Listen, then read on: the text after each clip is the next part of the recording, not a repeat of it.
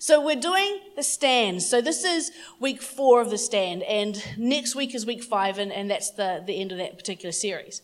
So what I wanted to hopefully convey to you today is that this is actually a message of hope. This is one of those messages that what I wanted for you guys is to be able to hear something, find out how to apply it, and walk away, be able to do that in your life. Because I wanted to be able to learn you something. I wanted you to learn how to stand in faith. I wanted you to be able to go, I'm struggling with this. I've been believing God for promises. I've been believing God for healing or to break off these habits that I have or to break this addiction that I have. And I wanted you today to go away and go, I have hope for that. So that's the goal. That's what, that's what I'm so hoping is going to happen. Does that make sense?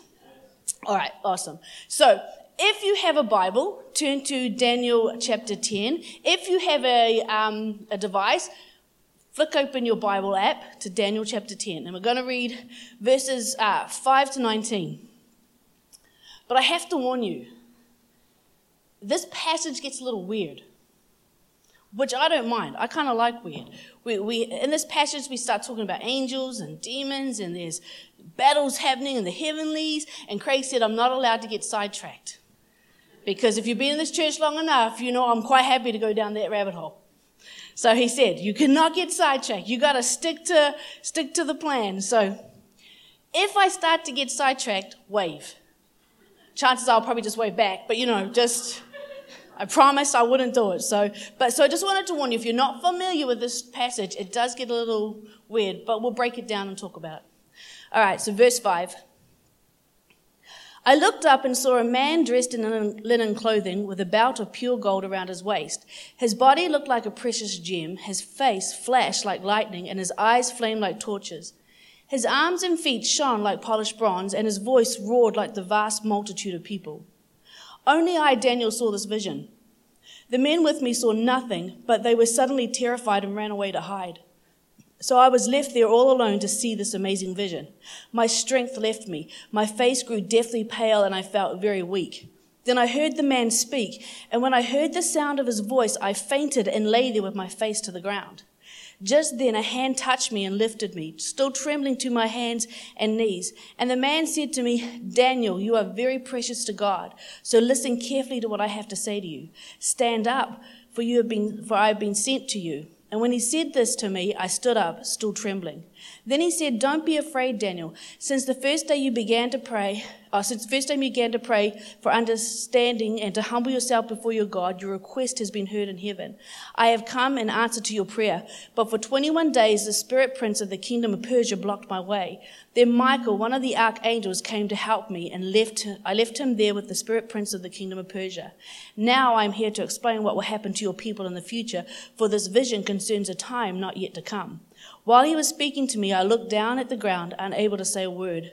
Then the one who looked like a man touched my lips and opened my mouth and began to speak. And I said to the one standing in front of me, I am filled with anguish because of the vision I have seen, my Lord, and I am very weak. Now, how can someone like me, your servant, talk to you, O my Lord?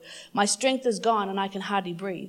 Then the one who looked like a man touched me again, and I felt my strength returning. Don't be afraid, he said, for you are very precious to God. Peace, be encouraged, be strong. As he spoke these words to me, I suddenly felt stronger and said to him, Please speak to me, my Lord, for you have strengthened me. So I want to, because I predominantly prefer to teach, I'm going to put some context around this. Whenever I look at a passage of scripture, I like to see where does it fit in the things that were happening in the world at that time? Where does it fit within the history of the world? So this happened about the 6th century BC. This happened at a time where the Mayan culture was flourishing in Mexico, where this is when Nebuchadnezzar was building the Hanging Gardens in Babylon. So we have a time where this is actually the time, interestingly enough, if you like odd facts, is when Confucius and Buddha actually lived. A lot of people don't seem to know that they actually lived that far before Jesus, but this is when they were living. This is when uh, explorers made the first known sea voyage around Africa. So when people were conquering during this time, it wasn't a case of let's just remove, remove the, the threat or take over a nation. They completely destroyed the nation in the process. It was a very violent culture. It was a very violent time on the earth, but it was also a time of great beauty. It was also a time where our civilization, the, the, the foundation of our modern civilization was beginning to be planted. You see, because at this time, the Greek um, architecture and the Greek um, artworks were beginning to, to develop quite hugely. So it was a time almost of huge violence coupled with incredible beauty. And wisdom was sought. So, the, so this is where this story sits in the world's history. And in the first week, we talked about uh, stand out. And so what had happened was Nebuchadnezzar had come along and he had this, he was like the ruling king of Babylon. Babylon was at its height of its power. And he had come in and he decided he was taking all of Israel. He was just going to just take the Jewish people. So that's what he did. He comes in and he completely destroys the temple. He completely destroys everything that there was. And he took all the, all the young people with him. So at this time, we know that Daniel was about 15 years old. Well, they say that he could have been anywhere between 13 to 17, so they say he was 15. So he comes along, and Nebuchadnezzar does something which we see the enemy doing today in our world, and he's tried to redefine their identity. He changed their names, he changed who they were, and he fed them from what they were eating, and he tried to educate them in their ways. Now, Daniel went along with everything. He, he allowed them to change his name. He allowed them to uh, reteach them their culture. He allowed them to do that. The only time Daniel actually stopped and said, I'm not doing that, was when they tried to interfere in his relationship with God. Right. Do you remember that? Excellent. And the second week, we talked about stand up. And so Daniel at that time was about 40, and he had actually built a friendship with Nebuchadnezzar, who was an evil king. So he had actually managed to build a relationship with this evil person while not compromising at all what he believed, by not compromising at all what God had spoken to him and how to follow God. He also was able to, because of his um, relationship with God, be able to confront Nebuchadnezzar and try to bring him into a relationship with God. And he did this in, in a really good way. And for us, we saw how we're supposed to confront people, right? Because we're bringing people to restoration. In week three, it was to stand strong. And this is where we get the awesome story of Daniel in the lion's den. It's, it's a, a favorite of most kids. It's a fascinating story. Um, but Daniel at this time, he's about 80. He's 80 years old when they throw him into a pit with these lions. He's no longer 15, but because he never compromised on his relationship with God from the time he was 15, when he was 80, he still wasn't compromising his relationship with God. And we saw how God actually delivered him and saved him through that. Do you all remember, those of you who are here? If you missed any of it, I recommend you go um, onto Podbean or onto our Facebook page. Uh, click on the link and listen. It's been, it's been a great series. So this week, Daniel's even older again, probably around 90. It did, this happened not that long after um, the thing with the uh, lions. But what you have to remember is that for decades, and I'm talking decades, Daniel has been standing strong in his faith. Daniel has been standing uncompromising about his relationship with God. Daniel actually believes everything that God's told him. He's believing for miracles. And the miracle that he's been believing for for decades was that the temple would be rebuilt. Because he saw when he was 15, he saw them destroy the temple. Because that's what they did. They went in and they just leveled the place. And he saw it happen. And even though he no longer lived there, and even though he was actually in a really good position, he had all the comforts that he needed, he never stopped seeking God about rebuilding the temple. And he never stopped seeking God about returning his people back to that place of worship. So he's been praying and praying for this. And finally, he's at a point in his life where he's beginning to see that this might actually happen. That the king might actually grant them permission to rebuild the temple. And not only that, but the king might actually fund rebuilding the temple. And so he's starting to get a bit excited because it looks like all of what he's been believing for, all of what he's been praying for is about to pass. But then he has this vision. And it freaks him out because it's a vision that didn't speak of them regaining the temple and rebuilding the temple. It was a vision that spoke of war and it spoke of hardship. And it was a vision that so upset him and so disturbed him. And he was just not understanding because the signs were saying one thing, but this vision was saying something else that was really awful that he decided that he had to pray. So he had, he was like, God, I got to speak to you about this because I'm not understanding what I'm seeing and I don't like what I'm seeing and I'm disturbed by what I'm seeing. So he begins to pray and he prays for 21 days and he did a partial fast. And not only did he pray for the 21 days, he didn't, didn't, um, it says there he wore no lotion, which means he didn't bathe for 21 days. Now, here at CFC, in February, we do a 21 day fast. But I want you to know that we always bathe. I think it's very important to clarify that. Part of the Daniel fast is not not bathing. Okay? So if you're going to, and I really encourage you, start preparing, start planning for it in February when we do a corporate one. You know, work out what you're going to do, partial fast, full fast, but make sure you bathe. Just want to really put that out there. So Daniel, though, he begins to seek God. He sought him, and at the end of the 21 days, this is the vision that he had. And I kind of wanted to break this down to you because it gives us some keys, some stuff that's going to help us when we're praying, when we're seeking, when we're not understanding where God's going with something. And it says in it that he sees a man. Now, I believe that this was a Christophany. So, a Christophany is where Jesus turns up in the Old Testament before he's actually been, been brought to earth as a man. It's a nice term that you can use when you go to Bible college. It's a great term to throw around in Connect Group to make you sound smart. But a Christophany is when Jesus turns up. Quite uh, scholars are kind of divided on this, but I've decided that I'm going to err on the side of God.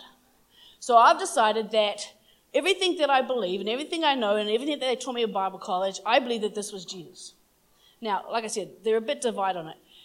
And the reason why I've decided to do that is I remember seeing this cool ass cartoon years ago. And it was about a little boy, and he's in Sunday school. And the Sunday school teacher is, is in the front of the class, and she says, All right, class, what is small, furry, brown, and likes to eat nuts? And this boy puts up his hand, he says, Jesus. And the teacher goes, No, it's a squirrel. And he goes, I thought it was a squirrel, but since I'm in Sunday school, I figured God would want me to say Jesus. so we're going to say it's Jesus, all right? So I'm going to preach this and speak about this as if it was Jesus. We can have a theological debate about it later if you're so inclined. All right, so let's break it down. Verse 5. I looked up and saw a man dressed in linen clothing with a belt of pure gold around his waist. His body looked like a precious gem, his face flashed like lightning, and his eyes flamed like torches. His arms and feet shone like polished bronze, and his voice roared like the vast multitudes of people. One of the main reasons why I believe that this was Jesus is because it matches the description that the Apostle John gives us in Revelation 19. It, match, it sounds the same, sounds like Jesus to me. Verse 7 Only I, Daniel, saw this vision.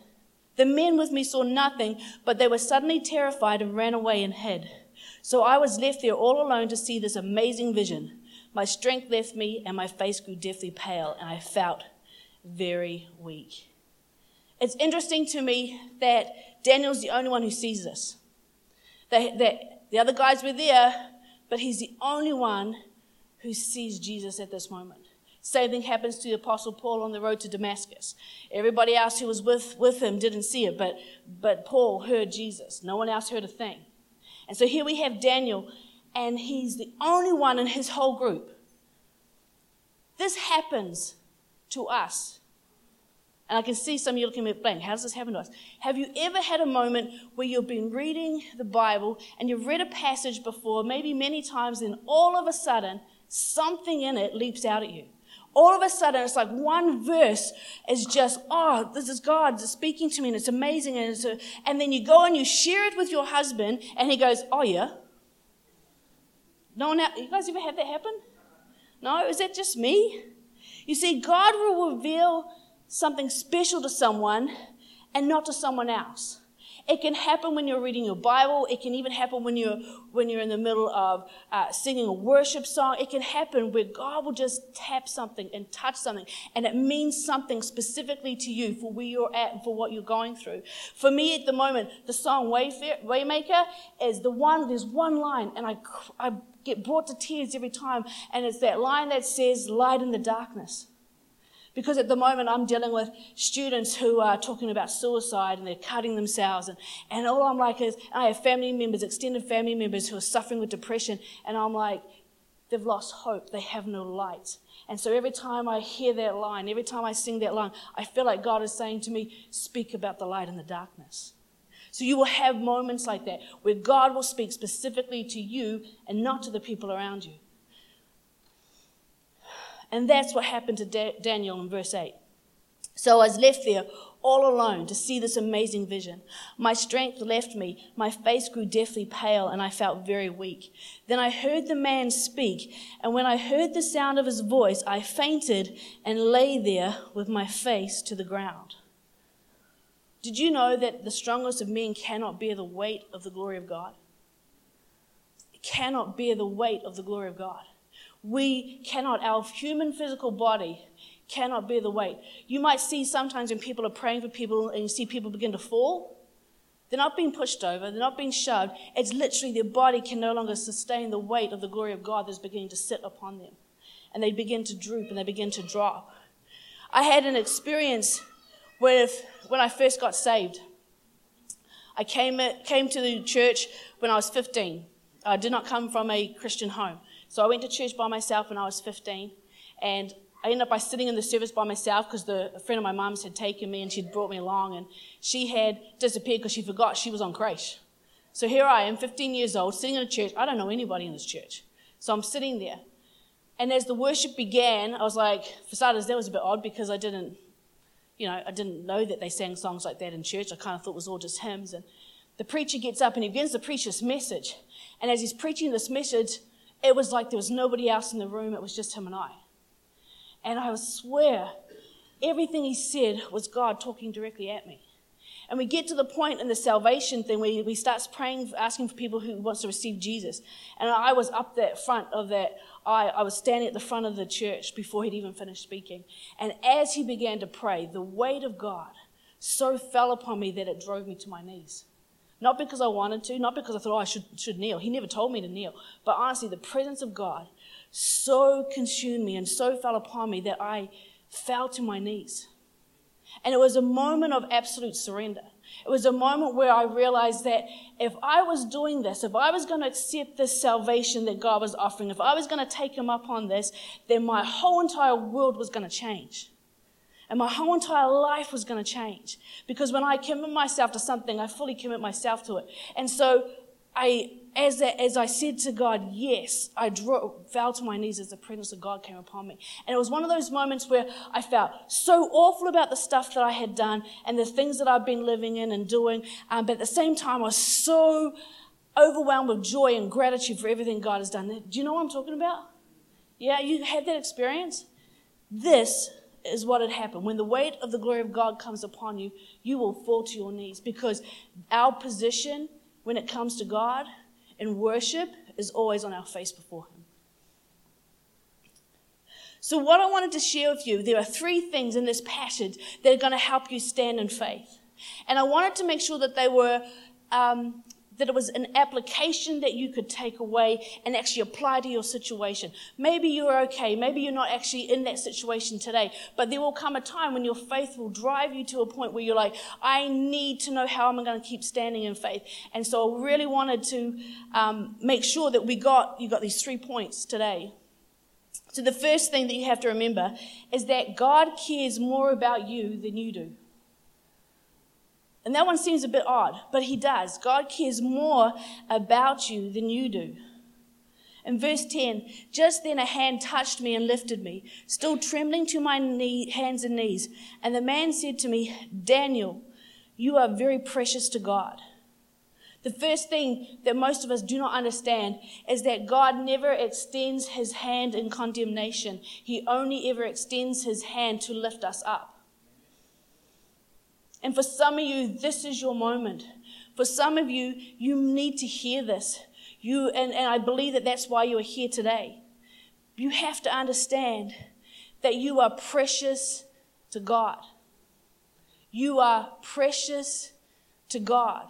It's not that He just loves you, it's that you are precious to God.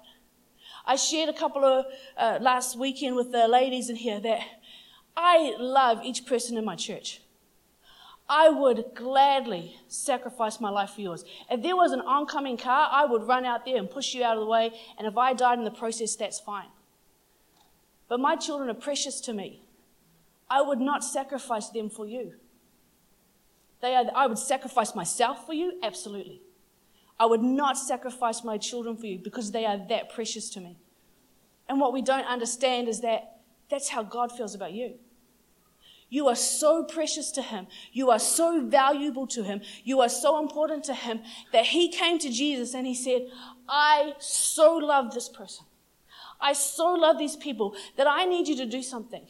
I need you to lead this heavenly kingdom.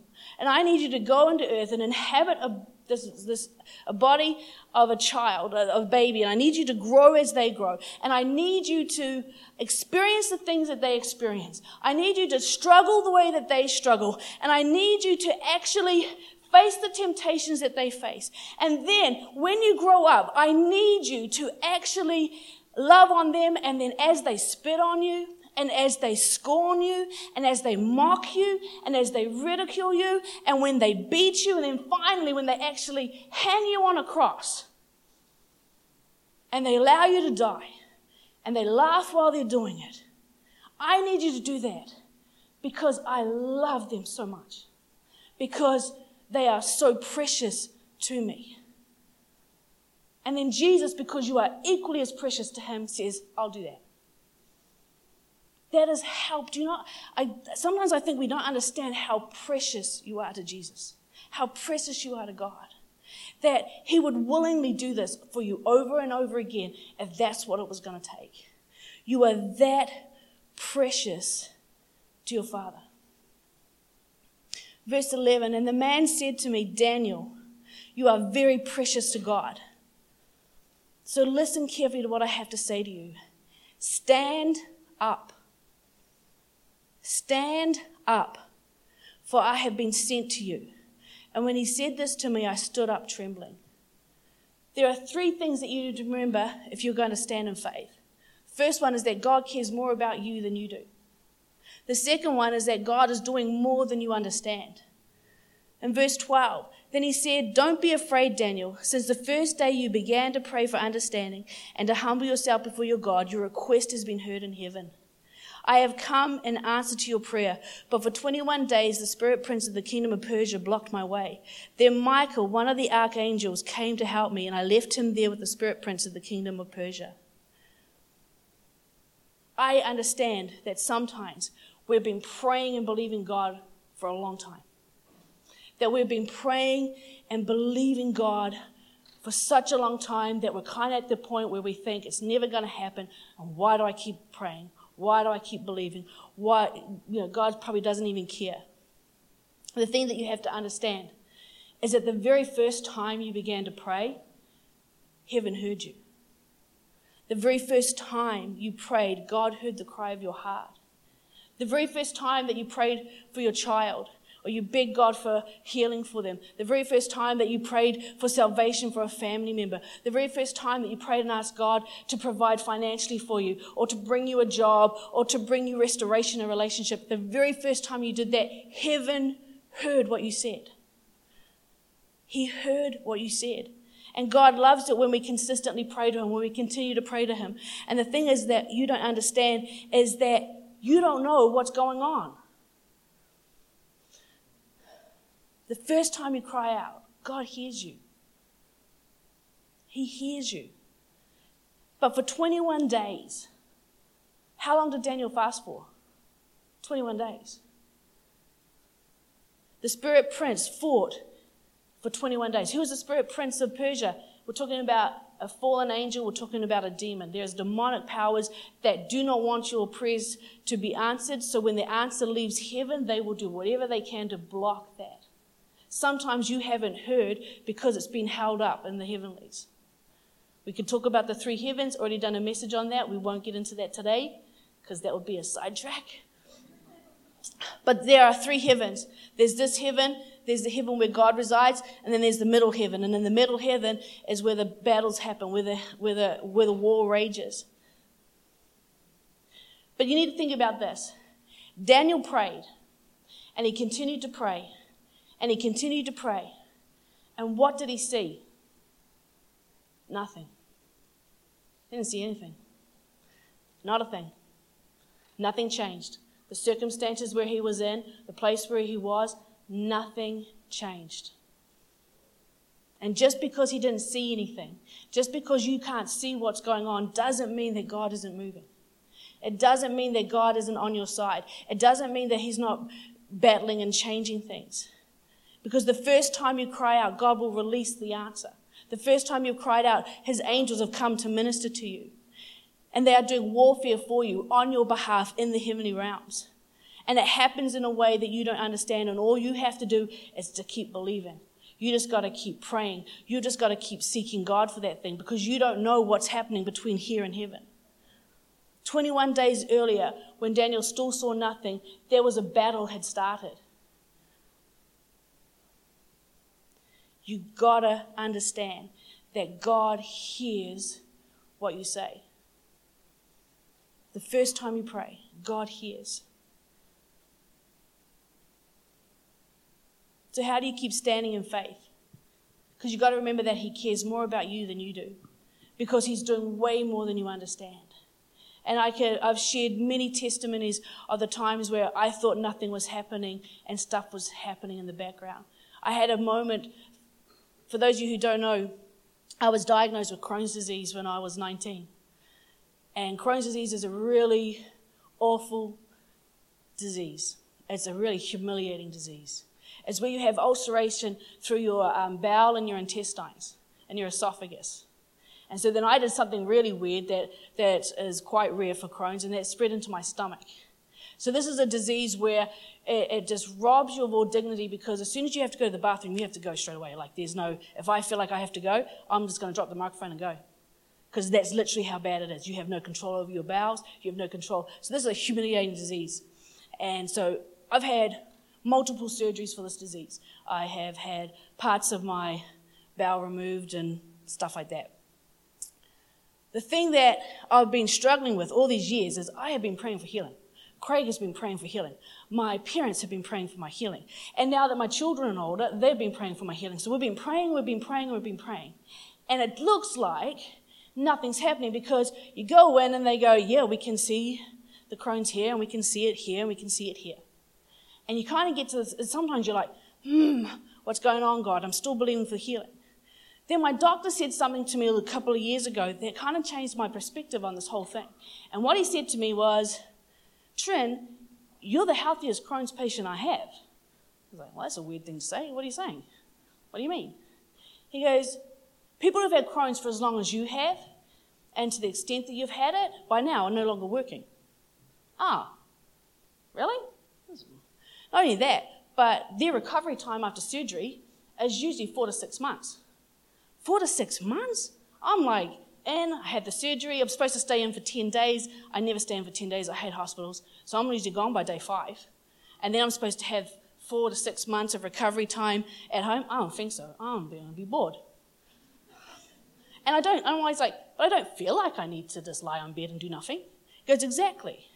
He goes, and he goes, your, because the medication that I have to take, destroys your kidney and livers, liver. So I have to have blood tests every month, check what my kidney and livers are doing. He goes, by now, he said, you've been taking the medication since you were, hold on, wait, if I had medicine when I was 25, I've been taking the medication since I was 24. My kidney and liver function is perfect.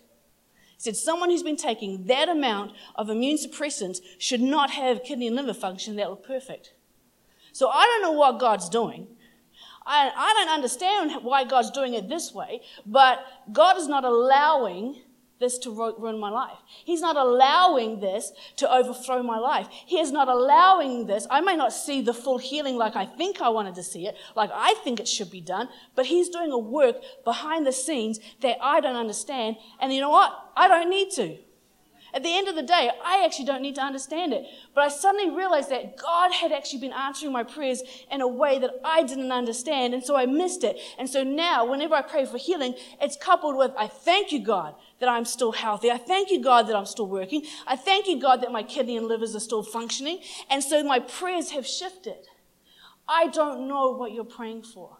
I don't know how long you've been praying for it, but I do know that God will answer, and it will be the right answer for your situation, not necessarily the answer you wanted. Yeah? So the last thing is that God's strength is made perfect in our weakness. His strength is made perfect in our weakness. It's actually a New Testament principle, and the Apostle Paul talks about it. And what's going to happen is you're going to get to a point sometimes when you're believing, when you're holding on to faith, that you're like, I, I can't hold on anymore. Like, I can't do this anymore. You get to the end of yourself. And I'll be honest, there have been moments when I got to the end of myself while I was praying for my healing, where you feel like, I can't pray anymore. I can't say anything anymore. And you have that moment where, where you just kind of want to give up. And it's at that point that God steps into your world. And it's at that point when you prayed all the prayers and you're just like, God, it's just, I don't know. And, i and, I, and I encourage you to have honest conversations with God. Sometimes we try to dress it up all in the pretty language. We try to use all the nice fancy words. But He knows that you're upset. He knows that you're, ups- that you're angry. He knows that you're frustrated and you don't understand what He's doing. So I say that to Him. I've had those moments where I'm like, God, I don't understand what you're doing. I don't understand this. And, and your word says this, this, and this, and I don't see that. Do you know how many times in my car I've had those conversations? Seriously. It's, it's, I do that. Thing is, you're never to, until you fully embrace your own weakness, you're never to be able to see how strong God is for you. You're never to be able to see how strong He is for you. In verse 17, says, How can someone like me, your servant, talk to you, my Lord? My strength is gone, and I can hardly breathe. And for some of you, that captures exactly where you are. Your strength is gone. You've been hanging on to your marriage by the skin of your teeth, barely making it through financially week to week. You've been hanging on to your kids, and, and they're barely even speaking to you anymore. And you get to that point where your strength is gone and you can hardly breathe. In verse 18, and then the one who looked like the man touched me again, and I felt my strength returning. You actually need to have a God moment. You need to put yourself in a position where God can touch, where God can reach out and speak to you, where God can say something to you. The amount of times I start off in my car God, I don't understand what you're doing. I don't, I don't get this. And your word says this, and your word says that. And I find myself repeating back to him what his word says. And I find myself singing to him. I find myself having a moment where strength infuses me because I suddenly remembered I'm supposed to be focusing on him and not on me.